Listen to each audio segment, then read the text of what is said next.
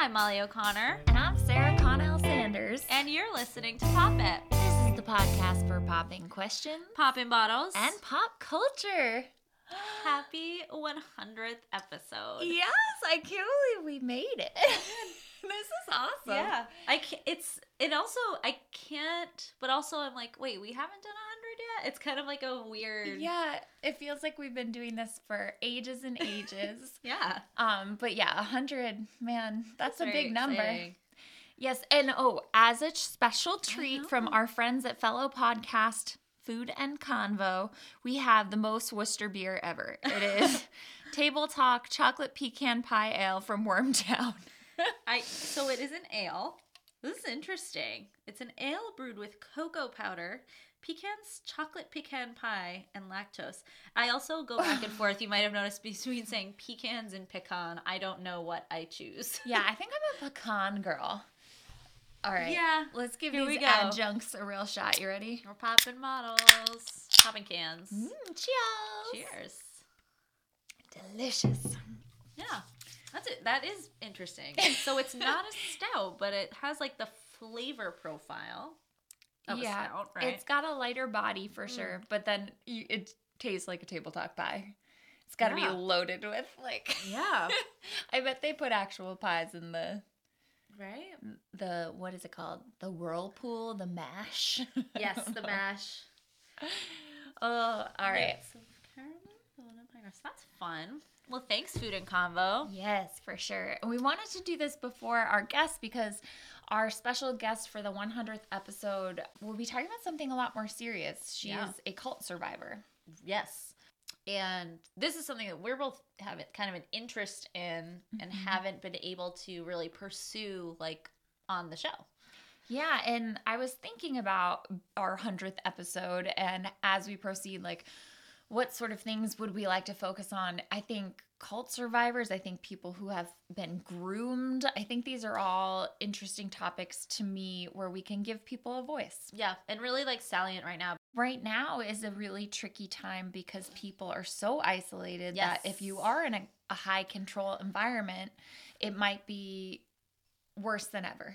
Absolutely. It's also easier than ever to fall into this type of stuff, especially online, Right. um, with conspiracy theories and. Hey, Well, wait. how are you? We're good. It's nice to see your face. I know, you too. Hi, Molly. How are you? Thank you for having this very raw we're- conversation with us too. I Of course. I'm actually kind of excited about it. So, Good. yeah. Yes. I hope it's cathartic, you know? yeah, I I think it will be. I've been like honestly for a long time w- wanting to talk about this and just like not quite having the right like people or opportunity or whatever. And it's been like going on 11 years now that I've been like on my own and I feel like finally like app- opportunities are like clicking into place and I'm like, okay, let's go. Music is beautiful. Yeah. We were both just listening. Yes, Sarah Oh, sent thank me so the tracks, and I was like, "This is so soulful." Yeah. Oh, thank Yeah, you. Yeah, I'm really excited absolutely. about it. I was going to read this little intro, but I have Ivana Sophia as your name. Do you, Yes. is that what you go by? Yeah, that's what I go by. Perfect. And we can talk about that too, because I didn't Yeah. know if your last name is associated with your family and you want to separate from that, or if it's just Right, like your artist name. it. Um, I have also been married and divorced. So um, I when I got divorced, ended up keeping my ex's last name because I wanted to have the same last name as my son. But at the same time, that's also not really like a family I identify with. So I'm like, and believe it or not, I would rather identify with that family than like my biological family. So I'm like, we'll just. But most of the time, I just go by Ivana Sophia. Because I figure that will never change. Even if anything happens in the future, I'll be like, I'll still have the Sophia. That's Absolutely. right. All right, you ready? All right. Ivana Sophia grew up in the Faith Assembly cult under the teaching of notorious faith healer Hobart Freeman, who aided and abetted in the deaths of nearly 100 of his followers. Ivana has gone on to become an incredible mother, a respected music teacher, and a revered singer songwriter in central Massachusetts. Ivana's liberation came when she realized she would rather live in dangerous freedom than peaceful slavery. We are so honored to share her story with you today. Welcome. I like how I like how you definitely have read my uh like profiles and stuff. It stopped me in my tracks. Yeah, I love that quote so much. absolutely. We want to keep it true to like your message and your your story as Mhm. well. Wow. You guys are you guys are the best. Uh, but one thing I do enjoy about a lot of my favorite podcasts is that the host is like willing to be vulnerable. And I was thinking about this. We met the first time, and you sat down on a bar stool next to me. And within like an hour, I was talking to you about things that I haven't talked to my own family about. And I was like, whoa. but the conversation we had started around healthcare. So, this Hobart Freeman, who your family followed the teachings of, he believed in faith healing, right? So, the idea that no one should go to the doctor.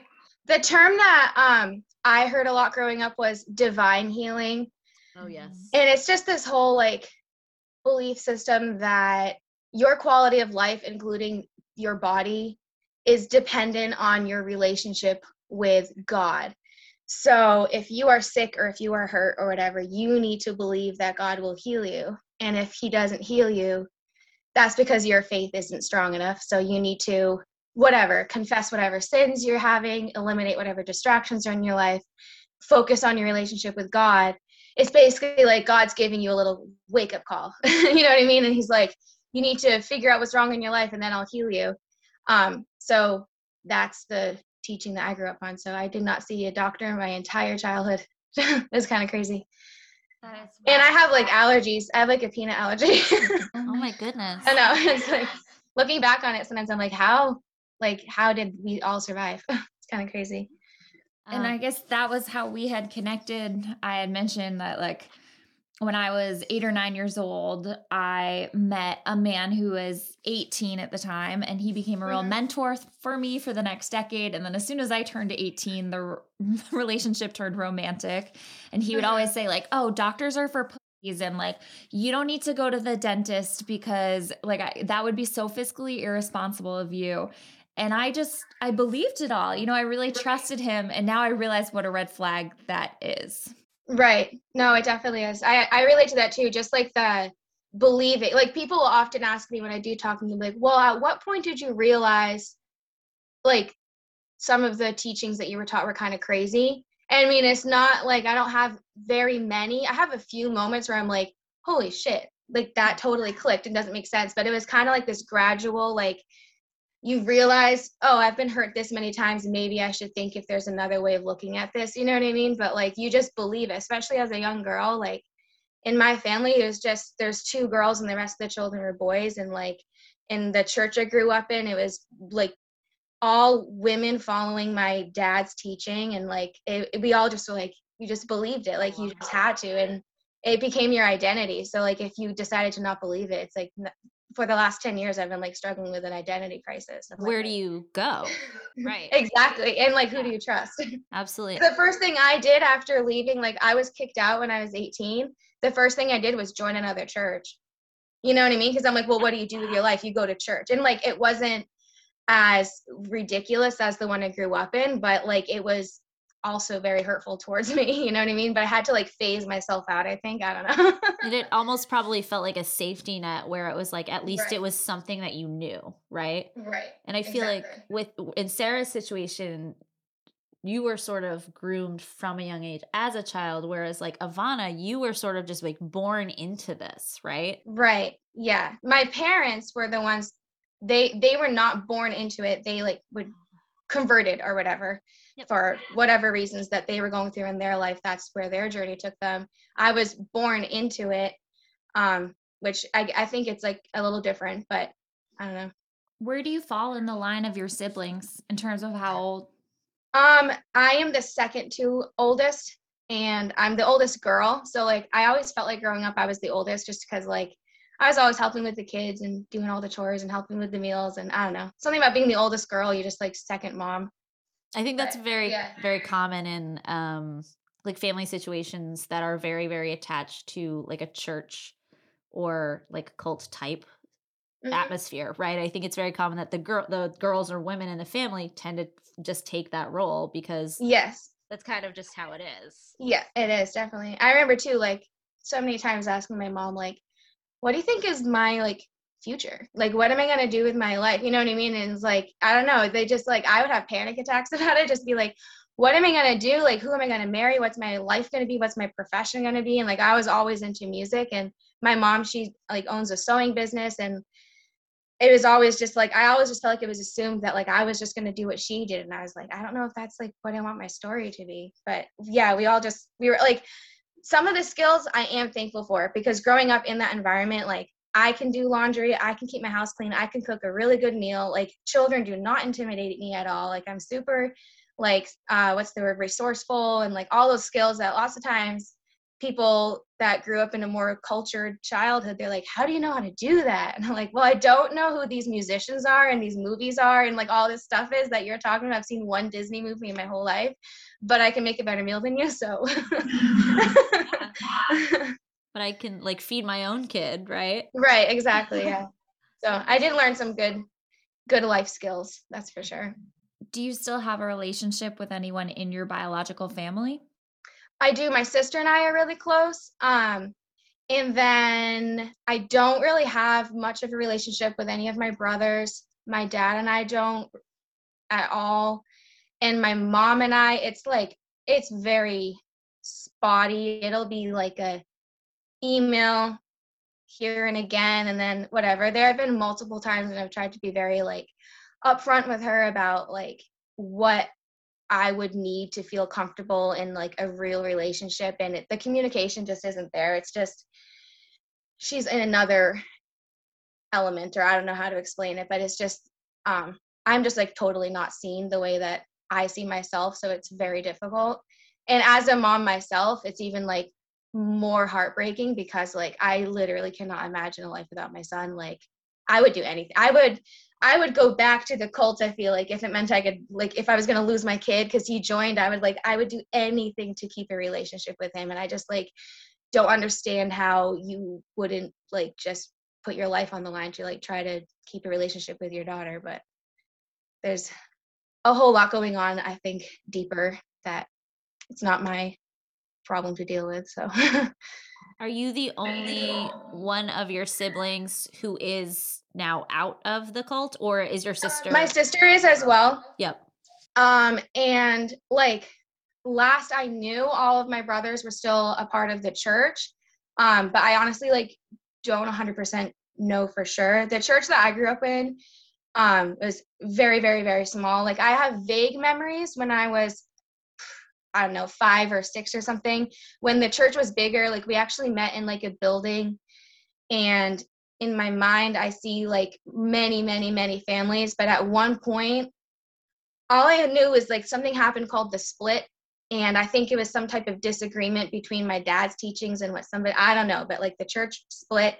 From that moment forward it was a very small like 14 people. Like and we met in the basement of a home. Like my social life was church on sundays in the basement of a home like 14 people and like there's like five kids in my family so the majority of it is like my own family you know what i mean? And the other thing that i found super interesting again like looking back you grow up in it and it's normalized and then looking back you're like wait a second i'm not crazy because that's not normal. There was not a single whole family in the church. Like there the only other mar- there was only one other married couple where the husband and wife were a part of it besides my own parents other than that, it was wives and their husbands wouldn't go. I'm like, I wonder what red flags they were seeing, you know? And then mm-hmm. only some of the children would go. Like there's a family of 11 kids, and like two of the kids would go to church with their mom. You know, it's just like so many broken families with just like a certain, the one broken part of it was like listening to my dad's teachings. And I'm like looking back and I'm like, that says a lot, I feel like, you know? Yeah. So the things that distinguish a high control environment or a cult, it's like you're just discouraged from leaving, obviously, um, and then yes. also the things that are you're being manipulated to do aren't natural or safe for you. Mm-hmm. What are some of the things that were going on that you eventually realized were not okay? Yeah. Um, well, I experienced physical abuse I experienced sexual abuse, um, which again at the time, like seemed normal, but then you look back and you're like, oh, that's not okay. and then aside those are two things where like they just are very obvious and i've learned in my life because i've experienced physical and emotional and sexual abuse like sometimes the emotional things that are happening i wouldn't say they're worse but they're so different because you can't see a bruise on your arm and go wow look i'm being hurt. Like it's in you. It's inside of you and like you don't notice it right away so i think that just i mean the biggest thing is just this whole concept that your quality of life is dependent on how good you are. I mean, I literally remember going to sleep every night and making a checklist in my head of all the good things and the good thoughts I had and all the bad things and the bad thoughts I had and being like, okay, so if I die in my sleep, I'll end up going to heaven tonight. Where like, and if I didn't do enough good things in my head, I would like pray for five people so that I was like, a, did more good things in that day. It's just that like training you to like just judge yourself and judge others constantly and it's something i still struggle with like i can be very judgmental even in my day-to-day life like i've just like i feel like i've been like trained to find flaws and it's so frustrating sometimes because like ugh, it's just really frustrating but there's that and then aside from that like danger wise like i feel like um just not seeing doctors like a little secret i still have not seen a dentist. I'm going to be 28 next month and i still have not seen a dentist and like thankfully i have great teeth. I don't think i have any cavities or anything. I'm terrified now and now it's at the point where i'm like and i'm 28 what are they going to think? To get like my whole life story to explain myself you know what i mean? But like i i just not we were i don't even know what types of sicknesses i had. I just knew i got sick a lot growing up. I remember uh oh, sorry um I remember like hurting my ankle really bad once growing up and like got getting I remember the neighbors had like crutches out in the trash and I like took their crutches and I got like in trouble for like wanting crutches because I wasn't trying to demonstrate my faith. Um yeah, just the lack of medical attention on number of levels was probably more dangerous than I realized growing up.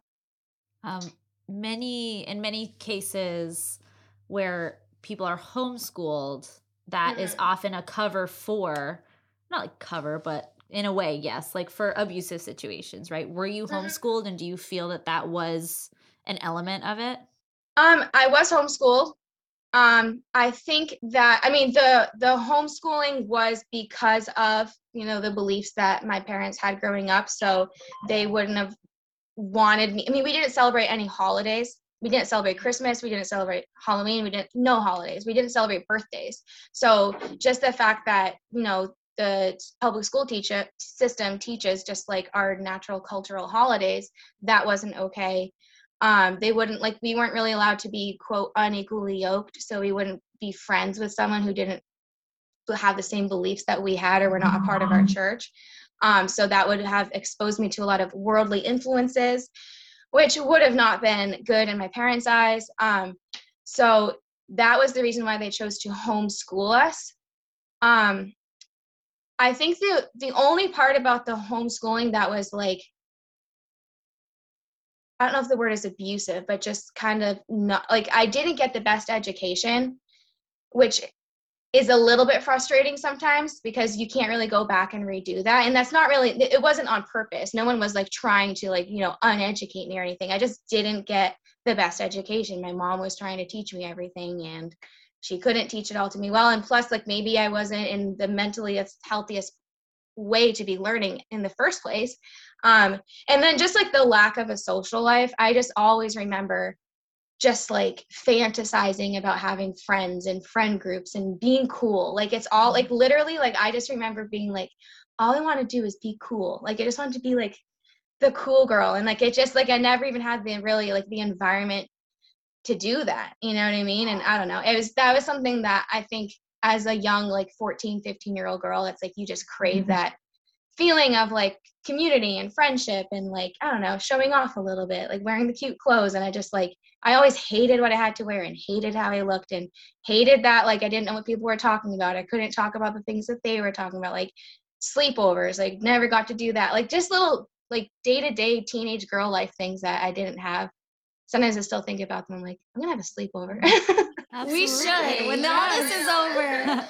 um, and you also are not getting the like oversight or you don't have like a mandated reporter around so if you come if you were to go to school like with a bruise right. or with an ankle you know, an ankle injury and you don't have crutches, someone would notice that, right? And Right. someone would report that. And so you don't have that Right. element of like other adults. Right. Yeah. There was that's the thing too. Like I think um one thing that I've realized over time, like because I've gone to a lot of therapy and I think that I am naturally a very like intuitive person. And I think that's one of the reasons why I have been able to make it to where I am in my life is because I'm always thinking about like, well, why do I feel like this? And then like go deeper. What caused it? Like what can I'm not just reactive. I try to be proactive.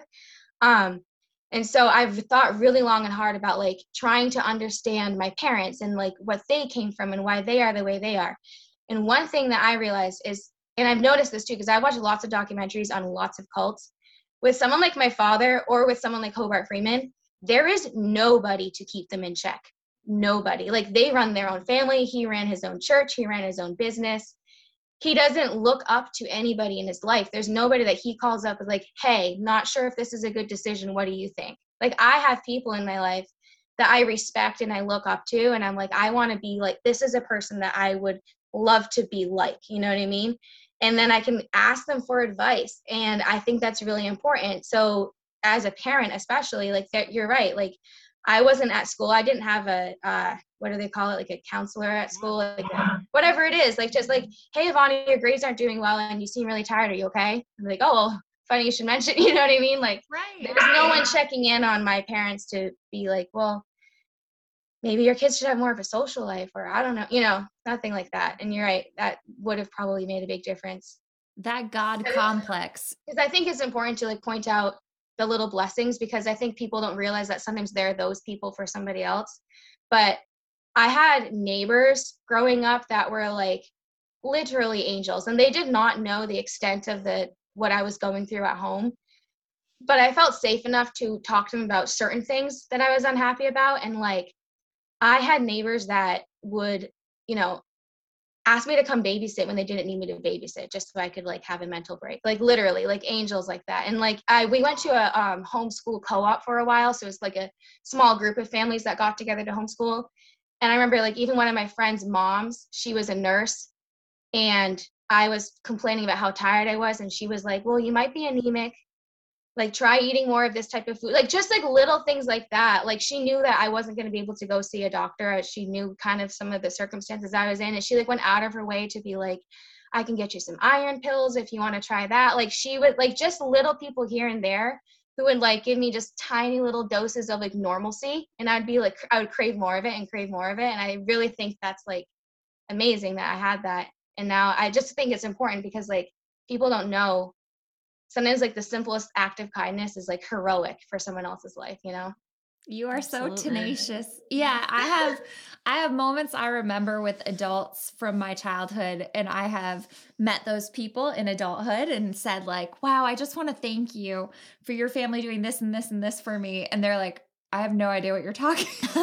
Like, but that's an important message for adults. Sometimes the littlest thing you're doing for a kid, they're going to remember for the rest of their lives. oh I know it's so true it's so true. And like even yes for little kids and even for adults sometimes you know what I mean? Like even now like people and I take it as a compliment because sometimes when it, even like a simple thing like oh I was homeschooled and people go oh I'd never know I'm like yes like I yes that's good yes. But at the same time like people don't know sometimes like just a simple like compliment or just including me in a conversation or whatever it is like they do not realize how much internal anxiety that i'm going through at this very moment and just the fact that they made eye contact and was like i'm so glad i got to see you. I'm like you think like i just felt normal finally because i was freaking out for a minute. Like you don't know what someone's gone through. You don't know that the girl next door to you might be like surviving ridiculous emotional and religious abuse and that Mhm. just treating her some simple kind normal way like could change her life. You don't know how what people have been through Absolutely. For your inner teenager, I do just have to say, when Mm. I said to Molly, I was like, "Oh, I would love to speak with Ivana." She was like, "Oh, that super like cute photographer who's a roller, roller girl." skating? She's yeah, and I was like, "Yeah." She's like, "She seems so cool." Yeah, because every time you're welcome. Every time I've been roller skating, I always leave too early. And then I later, know, like in the summer, and then I'd be like, oh man, I missed it because I'm like, I, I gotta go know, to it's bed. such a bummer. I I like work till eight thirty or nine, so it's a real bummer. But I'm gonna message the group actually because this Wednesday I don't work. I'll have Wesley though, and I'm gonna ask like, can Wesley come with his scooter and Oh, can yeah. we? Oh, yeah. Absolutely. Anyone isn't. I think there was a dog last week. The Yeah, yeah, skateboarders yeah. are around. I think Wesley would love that too because Oh, like yeah. he loves the ladies. So People people usually bring like cupcakes or some kind of like there's usually a snack of some kind. I can get with that. That's awesome. Yeah. No, I know. I keep. I always like miss you guys too. Yes, absolutely. But I did love that that your impression of her was like, "Oh, she's the cool girl." Yeah. And I was like, I "Well, know, definitely, I was really- like, oh. means a lot. I said, well, she wants to talk to us because she's a cult survivor. And Molly's like, what? Yeah. I was like taken aback.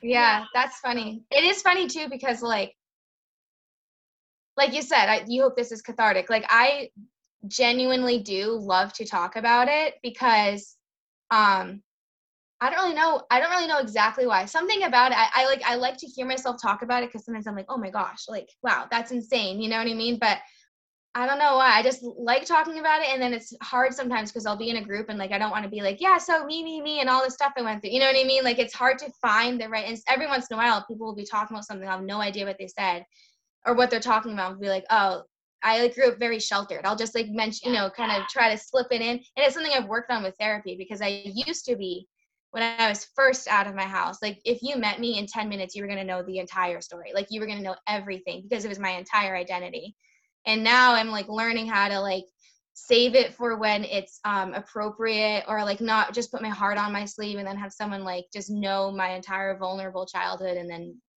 leave or whatever you know what i mean? So it's been like a process learning about when and how to talk about it but i do like to talk about it because it's the majority of my life. That's the thing too like i'm 28 almost and that was the first 18 years of my life. So if you think about it that's still more of me was that than who i am now. And i've only been like church free for like four years like i finally like just completely stopped going to church and stopped like getting into all the religious stuff once my son was born so like there's just been so much change going on so in reality it's like i feel like someone doesn't know me if they don't know all that Yeah. And you for yourself.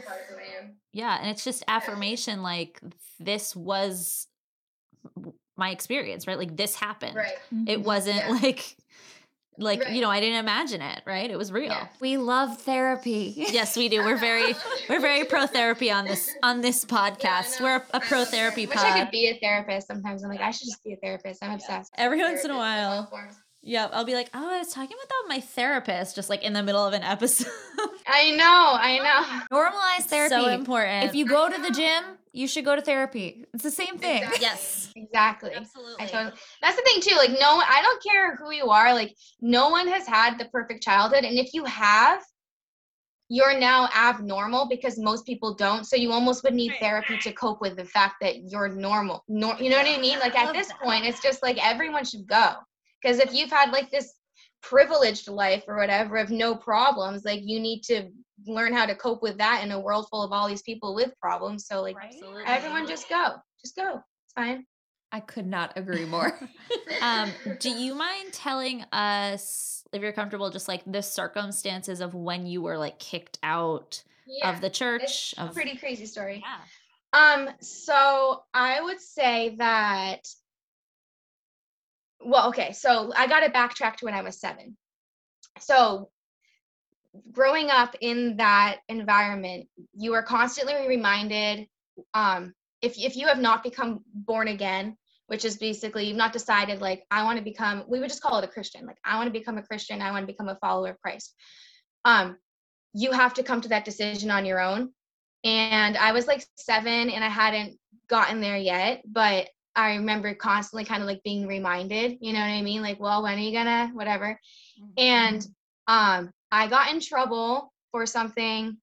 I don't remember exactly what it was, but I remember in my little head going, I'm just gonna tell my dad, because I was gonna get a spanking. And I remember, I'm just gonna tell my dad I want to become a Christian. He'll be so excited I won't get the spank. And my plan worked. So I was like, Dad, I want to become a Christian. Like, I'm probably doing these sinful things because I'm not a Christian. Like, I want to become a Christian. You know, praise Jesus, hallelujah, let's do it. So I become a Christian and I don't get my spank. And literally, like, I knew in my head that I was faking it. Like, we Mm-hmm. got like baptized with the Holy Spirit, so we practiced speaking in tongues. Like, I faked speaking in tongues for years. We would have prayer meetings where we would pray in tongues for hours. And I would just, blah, blah, I don't know how it happened. I would just fake it. Like, I faked speaking in tongues. Like, I faked everything. I hated it. I did not like it. And as I got older, in my teenage years, I was living a lot of a double life, like a lot of a double life. Like if we went to homeschool co-op, I'd have a shirt on like this underneath my modest shirt, and I would like take it off, and then my sister would tell on me, and then I would get in trouble, and I would go babysit, and I'd be on the phone with somebody, and my sister would find out, and I would get in trouble. Whatever it was, I was just kind of doing this double life thing, and my dad kept kind of saying to me like. I feel like you're faking it. I don't think you actually are saved in your heart. I don't think you're actually like a follower of Jesus. So this takes me to 17 so i'm 17 and um i was really like i think I, in that i don't know. I came to the point where i was like you know what? My dad's right. Like i do need to actually become a christian. Like this is the, i'm faking it. This is terrible. And i like confessed to my dad. I had to confess to the entire church which i had to do multiple times by the way growing up. Like public shame was a favorite tool. Um so i confessed to like faking it and like you know basically i just remember like feeling like such a terrible person for like abusing what god meant you know what i mean by like pretending to be a follower. I just i just wanted to die. I just thought it was the worst thing ever. And when i ended up telling my dad that i had faked it when i was seven i had to get a spank for what i should have gotten a spank for at the age of seven when i was 17 so again that's one of those things. Now i look back and i'm like what? So like he um, kept that like Mhm. away. Yeah. Oh, I Right. I mean. I remember too. I said to it, I remember saying, like, when I was seven and I told you I wanted to get saved, I was really trying to get out of getting a spank. But also, that says a lot, because I I hate I hate being accused of something that I didn't do, and I remember feeling like this is so unfair. I should not be getting a spank. Whatever it was, I just remember feeling like this is not okay. I'm not going to allow myself to get spanked for this because I didn't do anything wrong. Like I just remember that like so vividly. So I got my way out of it. That voice is what keeps you going now. right. So I just remember being like, whatever. So I ended up telling my dad, like, I faked it when I was seven, and the consensus was I needed to, like, to make it right, I just, whatever, pay my penance. I don't know what the thought process was, but I ended up getting a spank at 17 years old for something I did when I was seven. Um, and I went through like a phase where I was like trying really hard to, like, you know, actually do this for the real time this time. And I remember, like, it's a really weird memory that I have, but I remember one time my dad like um he used to plow in the winter and I was like with him in the truck and I remember him looking at me and just being like it's wonderful to have my daughter back. And me feeling like for the first time in my like I felt at the time now it's like hurtful to think about that moment. The fact that in his eyes he ever didn't have me like is hurtful.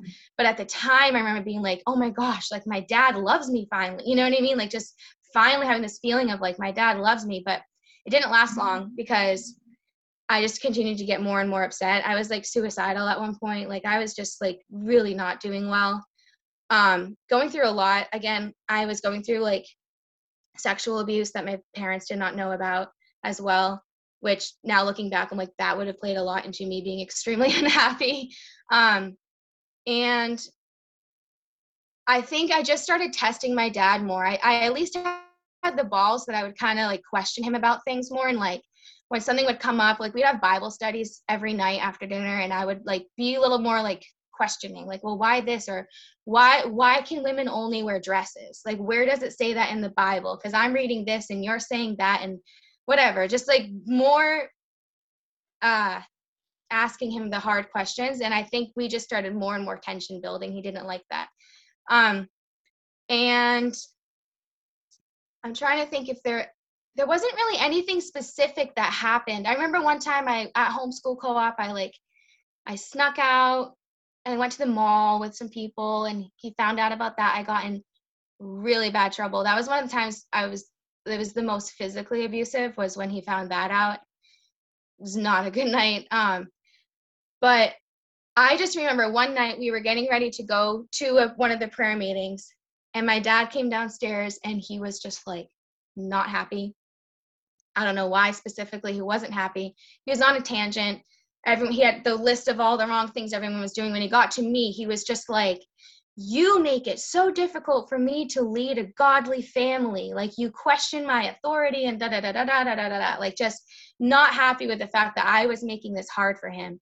And I remember he told me I was empty inside, um, that I was like worthless and empty inside, and that um he I was like Judas in the Bible. I don't know if the, sto- the story of Judas who betrays Jesus, but he said that I was Judas, that I pretended to be like a part of the family and to be a follower, and that I was just going to betray them.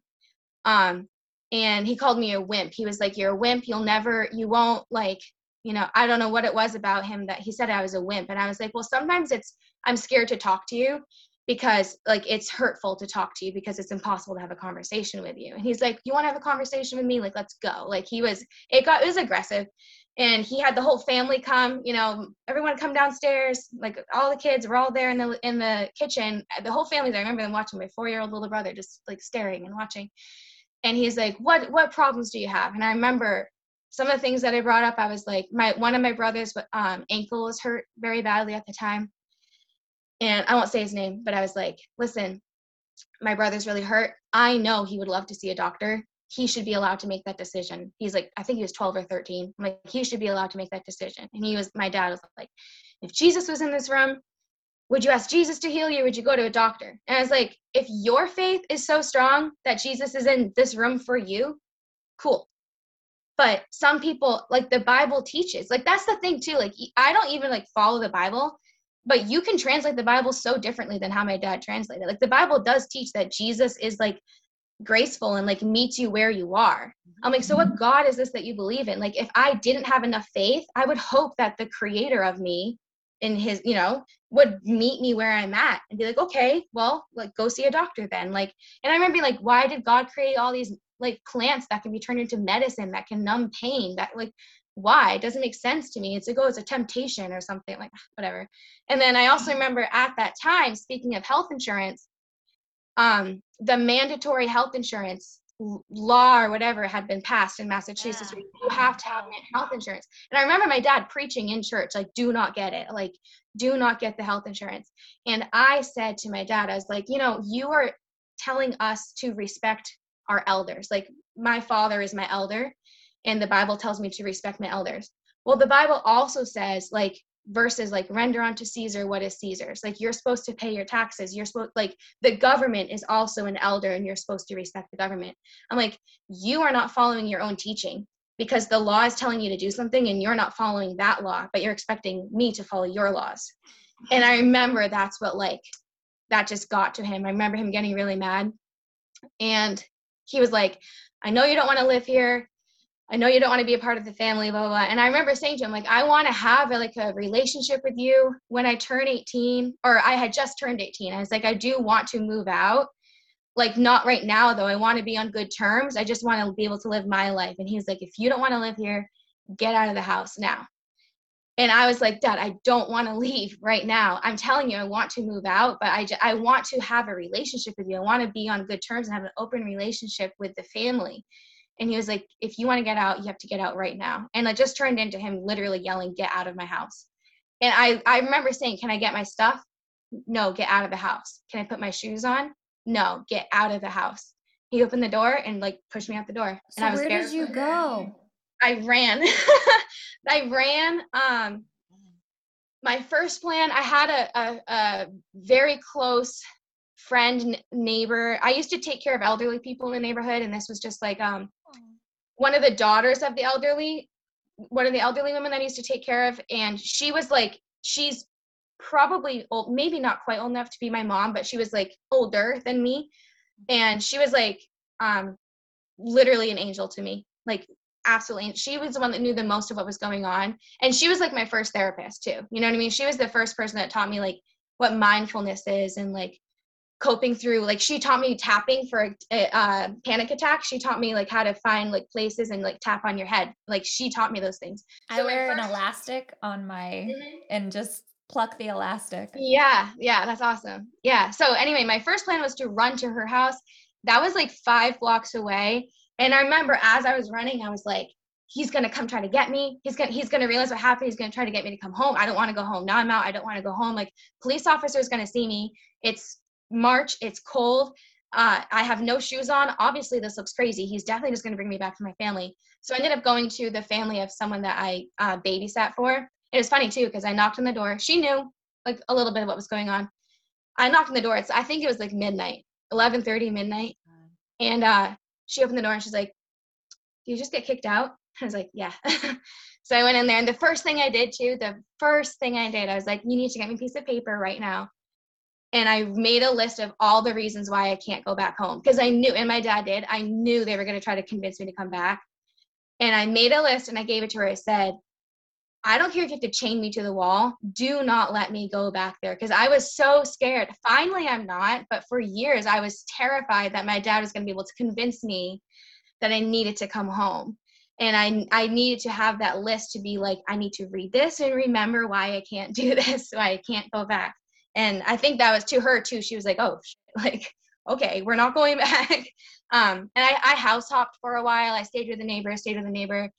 Uh, stayed with like a family from the homeschool co-op um, and then is a lot of just hopping around staying at different places i ended like even like i mean not everyone knew the details of what was going on but just like a brief like synopsis of like my family's not in my life right now etc um even like uh family that I used to teach piano to, like I got a job, so I was teaching piano. I ended up getting a job, and they were like, "Oh, you can rent out our basement apartment for a while." You know what I mean? Just like so many moments like that where people like live with us, but you can rent with from us or keep staying in our spare bedroom until I finally, finally was like, "Okay, I'm getting my own apartment. I can do it."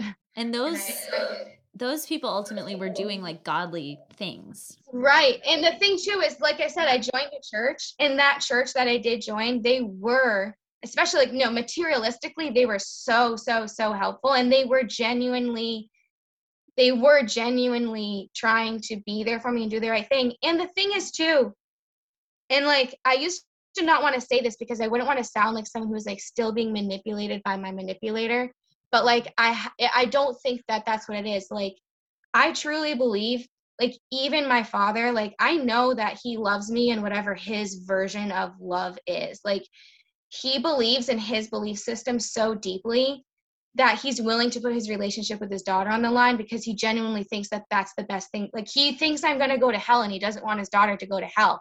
So he's doing this to, you know what I mean? Like, and yes, I was abused and yes, I was very hurt and went through a lot of trauma and that's not okay. But even the people in the church that I joined after that, like they really thought that they were teaching me godly teachings as well. And they were mm-hmm. trying to be good. And most of them were and some of them weren't but like um yeah it's i think you, you just have to like look at it that way and just be like some of these people even if they did hurt you they really were trying to do the right thing they're just i don't know not as educated on what the right thing is i love that you made that list because i don't know when i tried to get out of really a very toxic environment I had a hard time and I would have vivid, vivid dreams of me going mm-hmm. back. Mm-hmm. Um, and they were like, oh, you're not welcome back here or whatever, you know, and um mm-hmm. that was the hardest part is I can't control what my subconscious does. Do you still right. have like dreams or moments where my husband will go, Where did you go? And I'm just mm-hmm. like, uh, my mind is somewhere else, you know, and I, I, am thinking about a different time and a different place. Yeah. Do you still have those moments? Yeah, I definitely. One second. Uh, my Wesley. Yes. Oh. Maximus is a horse. Okay, you have to let me know I was right. We listened to. It's a white horse. A white horse. Wow. um, we we listened to Tangled on tape in the car, but he hasn't seen the movie, and he thought Maximus was like a person on a horse. He had to let me know I was right. Maximus is just a horse. um, so some of those moments, yes, literally all the time um i was like okay so for example last can i reference another tv show thing or something yeah. okay so i have you seen the show um i think it's called a goop with gwyneth paltrow yeah okay so i was actually watching just the first episode and they were talking about this like psychedelic healing or psycho psych whatever. They do the mushrooms and they whatever. And this one um young man that was doing it he had a not not a fatherly figure in his life growing up. And he did this and during his trip or whatever like all he wanted to do was a man to just hold him like a fatherly like that. And like i think about that like all the time. Yes. You didn't tell me you were talking to two people. i'm talking to two people yeah. Can you close the door all the way please? Thank you.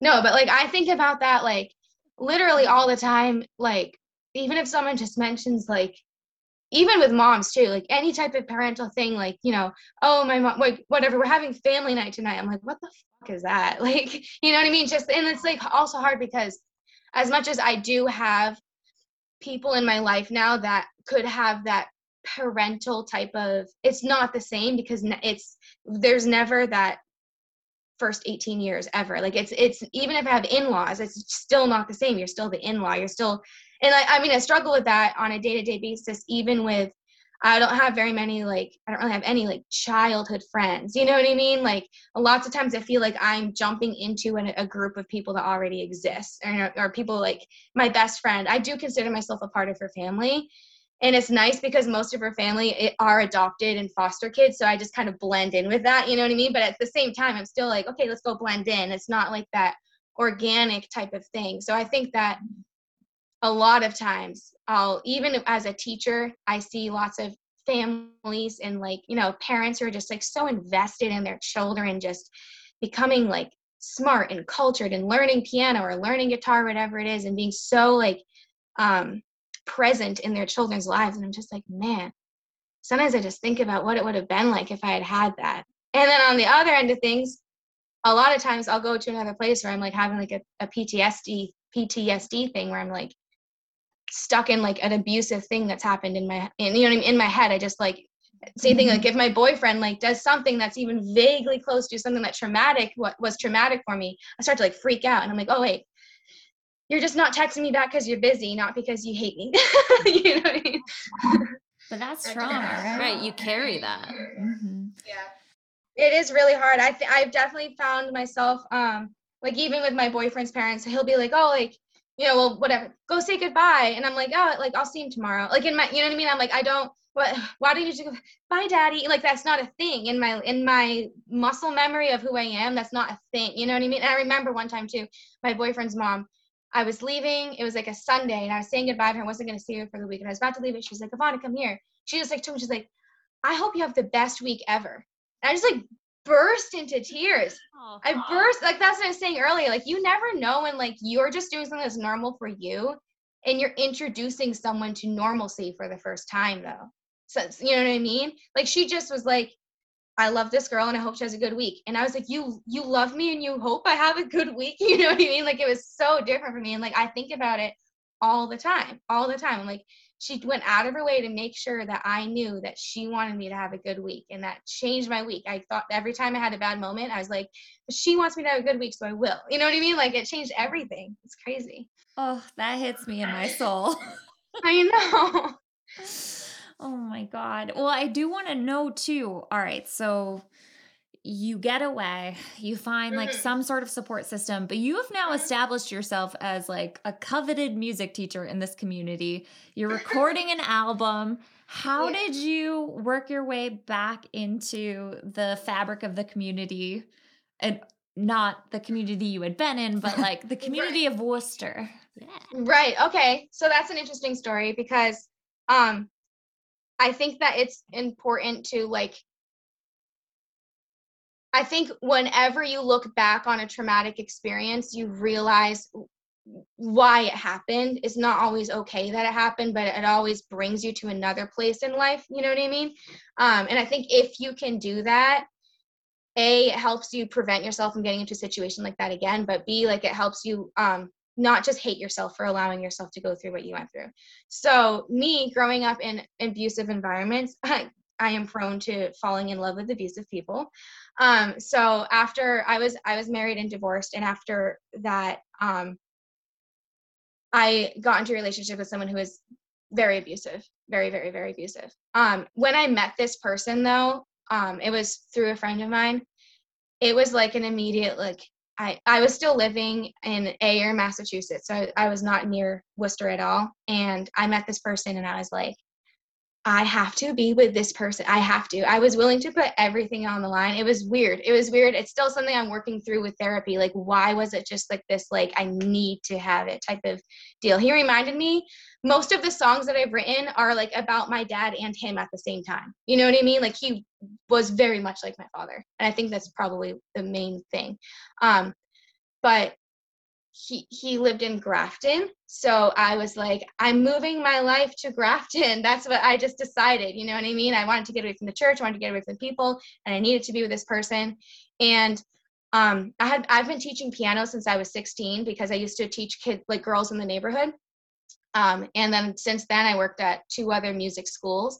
So I just looked up places hiring music teachers and I found a local music school and I immediately knew I wanted to work there and I got hired. I when I got when I interviewed they hired me that day. I went back that day to start shadowing um, and I found an apartment in Shrewsbury and I just like immersed myself here. And now that like you said that or like I said that relationship was fairly abusive so I did not go out a lot unless I was with him but I did get my career started in this area and then after that ended after about a year i got out after a year um, i made a couple of friends. So like one of my friends she already was in this area. Another girl that was a teacher i became really close with her and i actually started like spending time. And that's when i kind of started becoming more like connected with the worcester community. And i would still say i'm still like getting connected. Like i know i know the area and i know a lot of people but like i don't I wouldn't call myself like a, a what do you, a Worcesterite or whatever you call it. Like you're stuck with us now. I know. I know, I know. Like I want to, you know what I mean? I definitely want to, but it's definitely still like new to me, you know. But that's kind of how I got out of. I grew up in Lowell, and then getting married brought me to the Ayer area, and then getting out of that, I just keep moving. Yeah. but I think I'll be here like for definitely a long, long time. Yeah. Mm-hmm. Yeah. I loved when you said, well, I didn't love this, but like the fact that you have insecurity about not having a formal education, but then mm-hmm. the thing that you really were extricated from that community for was your curiosity and your imagination. Right. Like those, uh, we both have many degrees in education. That's mm-hmm. what we're looking for in kids. Like that's how you identify who the wonderkins and the geniuses mm-hmm. are. It's the ones that can imagine crazy things ask and questions. Yeah, ask questions and be creative. Right. Yeah. Yeah. I I am a very imaginative person. I always one thing um I don't know. I sometimes people will compliment me and it will like stick with me because it's like if my my like dream board of who I am, I'm like that's who I want to be. Like someone will notice me, I'm like I do more of that. And one thing that my sister has said to me is she's like Ivana, like there can be any size speed bump in front of you and you will either get over it you'll find a way to get around it you'll find a way to break it and get through it like you will not let something get you down i'm like think or like resilient like that's a word that like i want to identify by but i am like i will think outside of the box. Yeah you'll build like, a ladder. yeah i will. Like you like give me a problem like i will find a way to fix it and it might not be what anyone would have thought of but i will find a way to get around it or get through it. Like it's not an option to like not not do what i need to do. It's I, not an option for me. I think having that sort of part of you also makes you a good teacher too Yes, I, yeah, probably. Even as like a music teacher, you know, an mm-hmm. educator in that sense, you are still a teacher, right? And I think that mm-hmm. having the ability and that curiosity and that and the sort of talent for seeing things not just at face value mm-hmm. can make you a really great teacher. Yeah, I think so. Yeah, I, I, yeah, I definitely take pride in like I tell my students like teach me how to teach you. That's usually what i t- you know what i mean? Like everyone processes differently. Everyone you know learns at different speeds or whatever you want. Not even i don't like i learn slow i learn fast. Like everyone just has different ways of processing information. So as long as you can learn to communicate what you don't understand or do understand like we will find a way to work together and you will be able to feel confident in what you're doing just I need to learn how to teach you. And I teach every single one of my students differently, depending on how they communicate with me. I just teach them differently. In my eyes, you just earned a master's degree. Right. That's it. Yeah. That's the whole thing. Absolutely. I think it's funny too, yeah, because I, I mean I don't have a degree. I, I tried college. I tried college for one semester. It was just culture shock to the max and just I could not handle it. It was like try going from homeschool to like a state college. Like it was too much for me to handle. I just I the first day back, I- like I went to I did first semester. I was like, all right. Second semester, I was like driving, trying to find a place to park, and I just like had a panic attack, and I was like, I'm not gonna do. I just turned around. and I was like, I'm not doing this. This is not worth it. Plus, I was like teaching already. I'm like, I can make money teaching. Like, why go into debt? Just I can make money doing it. And like, I could go back, but I, for myself, I was always like, I'm gonna go to college because I was always told you're not going to college.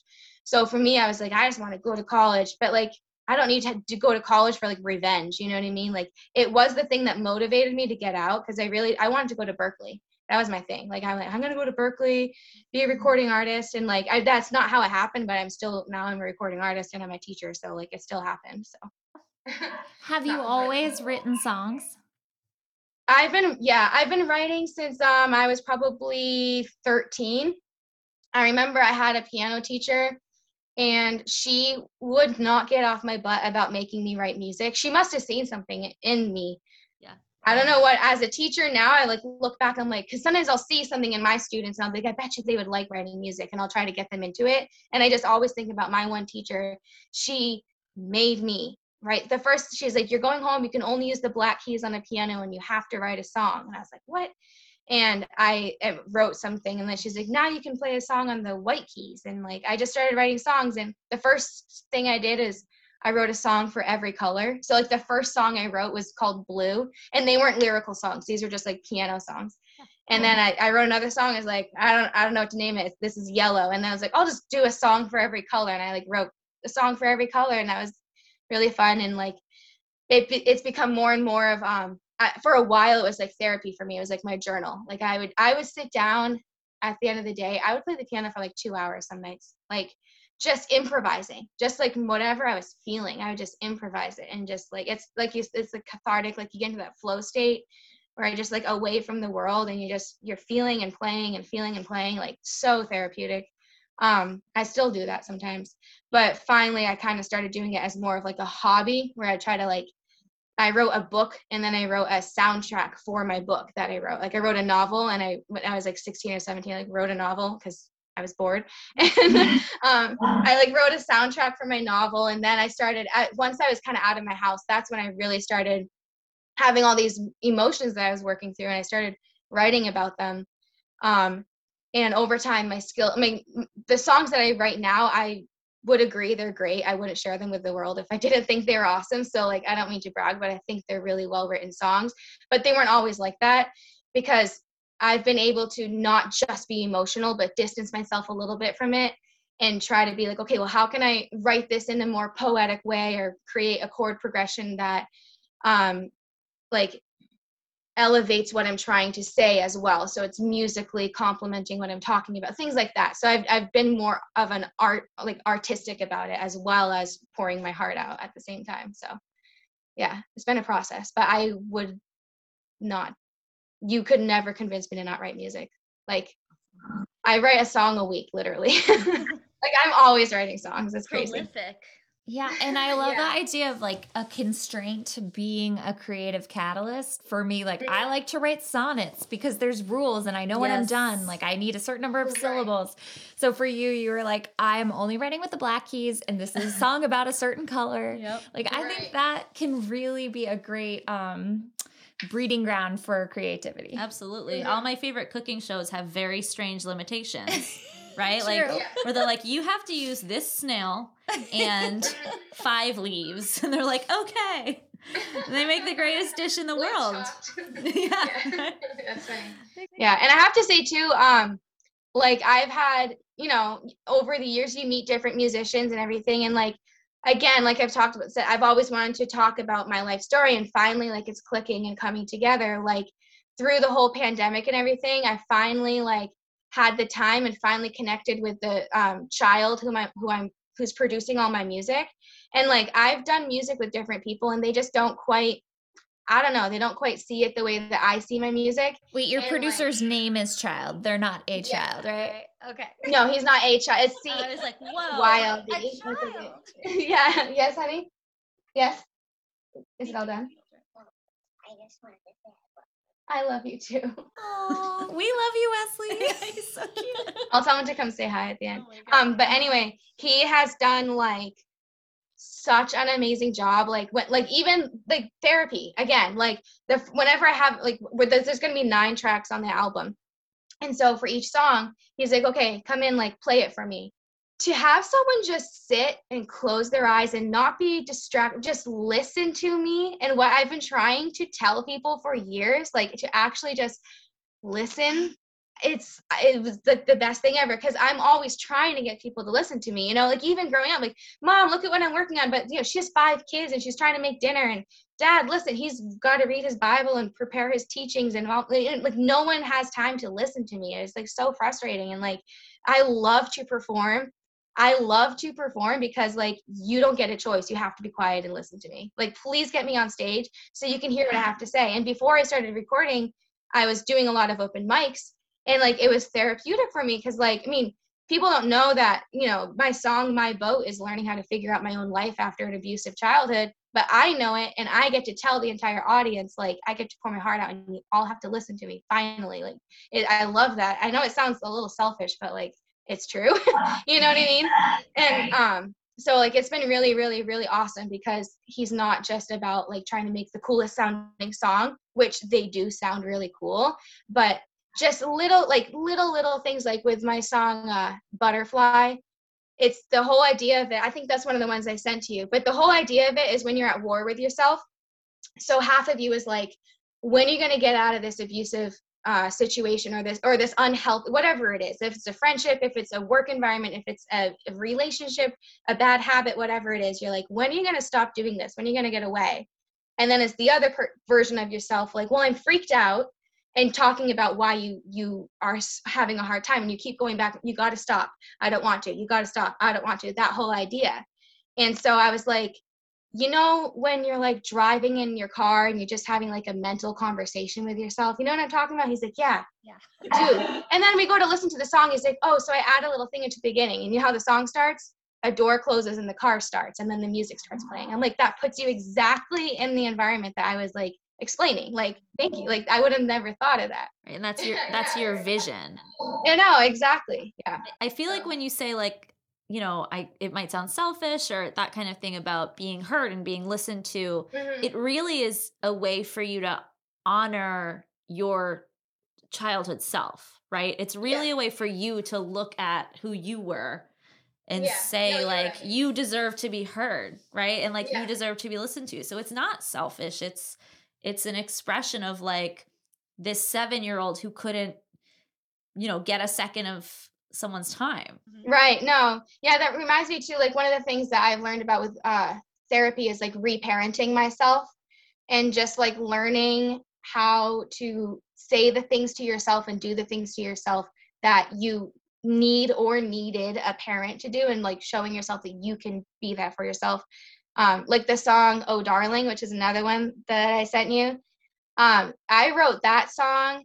Um, my best friend and I, we have like a very similar um, struggle with like not having a motherly figure in our life, especially for like as a girl when you just go whether it's like a breakup or like a really bad period or like whatever it might be, just like to have that like, hey mom, like, yeah, I know it sucks, honey. Just just that. Like I'm sure sure you can relate to some extent as well. But just like that sucks. And I remember just like having a breakdown with my therapist, just being like, I just wish I had a mom that could just hug me and tell me it's okay and that I'm the strongest, most beautiful person and I don't need to change and blah, blah, blah. And she was like, Ivana, next time you're feeling like that, you need to get out a piece of paper and you need to write down what you need your mom to tell you. You need to say it to yourself. And I was like, okay. And I remember one morning, it was like two o'clock in the morning, and I just was like having anxiety and I couldn't sleep, and I did it. I and the that I did not edit them at all. The lyrics to that song are exactly what I wrote down when I was having that moment of like, this is what I wish someone would tell me. Like, you're beautiful right here in the middle. Like, and just like darling like i love the word darling just like oh darling it's okay you know what i mean like that the chorus like the oh darling or like let me see you undone don't try to run like just stay exactly the way you are i love you the way you are like that type of thing like and i love that song it's like my theme song I listened to it when I was on a walk today with my dog, and I was like, this is Yeah. so beautiful. yeah i really hope that this the music can be um healing for other people as well like there have been times when i've like sang my song for someone else like it's like you're writing about me and i just think like how beautiful is that that like i may have had more of an extreme type of childhood than other people but like it doesn't matter like we all just want someone to love us unconditionally. Like it like doesn't matter how much trauma you've been through. Like i will play my songs for some people who have not been through the same they everyone i think has their stories but the same thing that i've been through but that my music still like they're like wow it's like you're writing about me. That's exactly how i feel. I'm like yeah like we all just want the same thing. Like we all just want to be loved unconditionally. We all just want to be accepted for who we are. Like it's all we want and i think that i hope that people listen to the music and like relate to that You have a lot of wisdom for, Uh, uh, what did you say? You're 27? yeah i'll be 28 next month Awesome. Yeah. Is there anything you haven't had a chance to share yet that would you would definitely want our listeners or the Worcester Magazine readers to know? Um, I I was like thinking about that too, because I, I was thinking like, what are my questions they're gonna ask me? I think like I was like, what is it like? I was thinking like, what's the biggest thing that I've learned or whatever, and I don't want to like.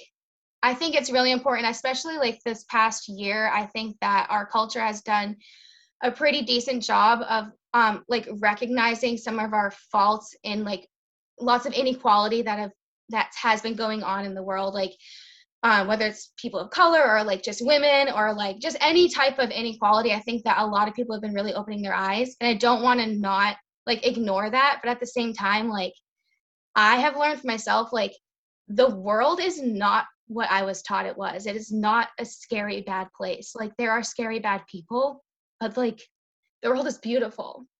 And like I was just always taught to be so scared of how hurt you can get and like to try to hide from it.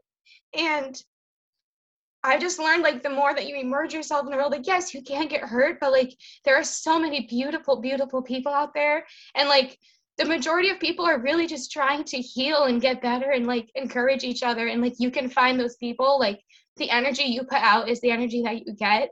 And if you're trying to heal, you're gonna attract other healers and like we can all get through together. And I just like was always so scared of the world. And the more that I've been in it, I'm like, it is so freaking beautiful. Like, I don't want to be scared of the world. And I think that's what I would tell people, especially if like there's someone out there that is like struggling with anxiety or um like had a shelter childhood like me or something like you don't have to be scared like there are people out there that are beautiful and like you have to find them but they're there